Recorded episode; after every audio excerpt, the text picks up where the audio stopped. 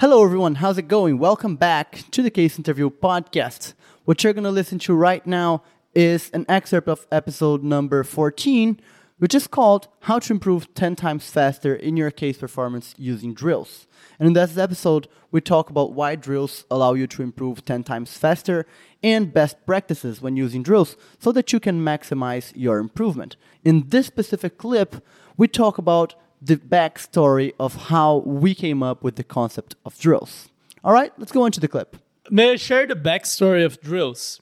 Yeah, that's what I'm looking forward to. So we kind of came up with this concept, and I think other people who have case interview websites stumbled upon this as well. So I won't say it's uh, from our credit, but it's a strong foundation of our philosophy on how to practice cases. And we did this a lot back when we were coaching candidates. Like it was one of the main things about our methodology that was different because most case interview coaches would just give you know they just do a mock interview and then give you feedback and say oh try to improve on this and what mm-hmm. we did back then was actually give drills after every coaching session. And nowadays, I think this is more commonplace, but there's a backstory to that from when I was preparing. I had to apply twice, right? I got rejected from several consulting firms the first time I applied.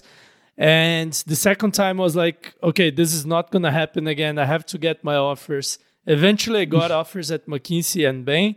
But, you know, I went really deep into forgetting case in point, forgetting traditional resources that try to force you to memorize frameworks.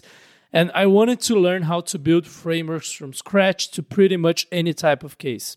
Mm-hmm. And I figured that the best way to do this would be to do like 200 frameworks for a variety of cases. Yeah. But I couldn't realistically do 200 cases, right? Like in the span of a couple months, like I could do maybe 50 cases if I yeah. put all my time into this and well, maybe more, but it would it would get very tiring. And then I realized, well, most of the times when I do a case, I just do the framework, present it to someone, and you know just move on with the case and the rest of the case isn't really useful for me because i need to improve the framework part mm-hmm.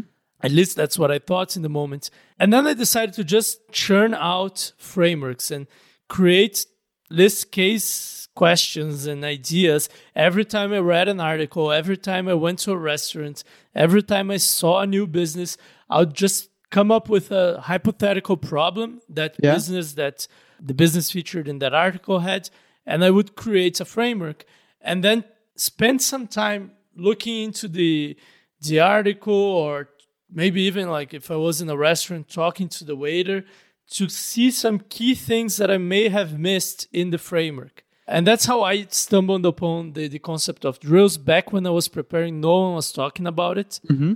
There was just like Victor Cheng and case in point, no one talked about it. And that's a pretty cool thing. Like I, I actually learned so much in like two weeks doing this that I don't think I ever did the 200 frameworks that I put myself out there to do. But that's how I stumbled upon this. I don't know if other people were doing. Certainly, no one around me was doing it. Mm-hmm. And I th- again, I think it's more commonplace now.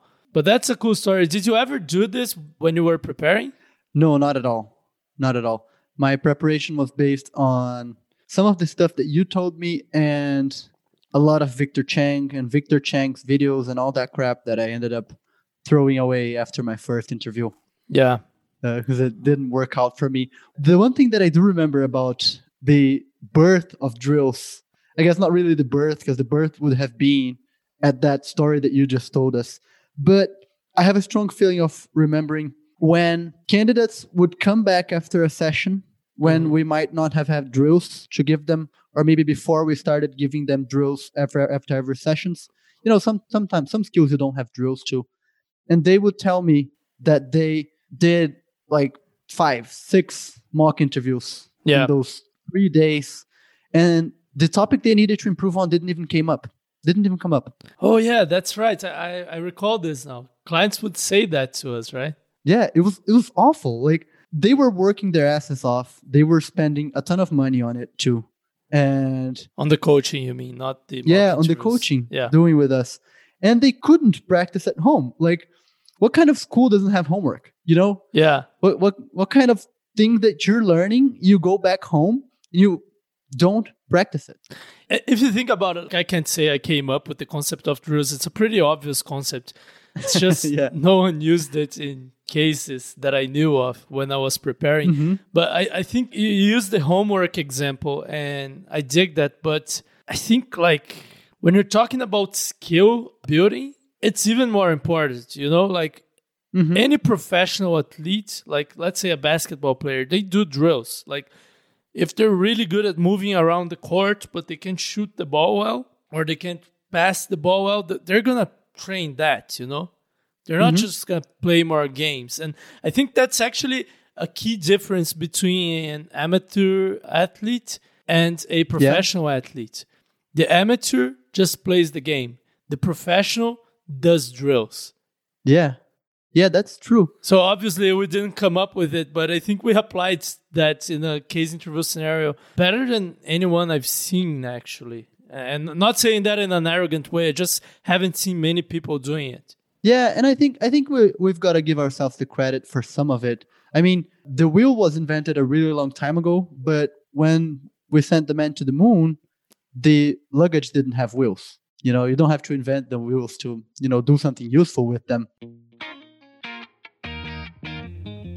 Thank you for listening to the Case Interview podcast. If you want to get more insights into how to prepare like the best candidates and increase your chances of getting your dream offer, you can listen to our entire back catalog, starting from episode 1. In fact, some of our best episodes are the ones we recorded early on. And if you want to go deeper and learn our best case solving techniques, we welcome you to join our free course called Case Interview Fundamentals, and you can get instant access to it at craftingcases.com/course. Now, I hope to see you in the next episode or in one of the previous ones.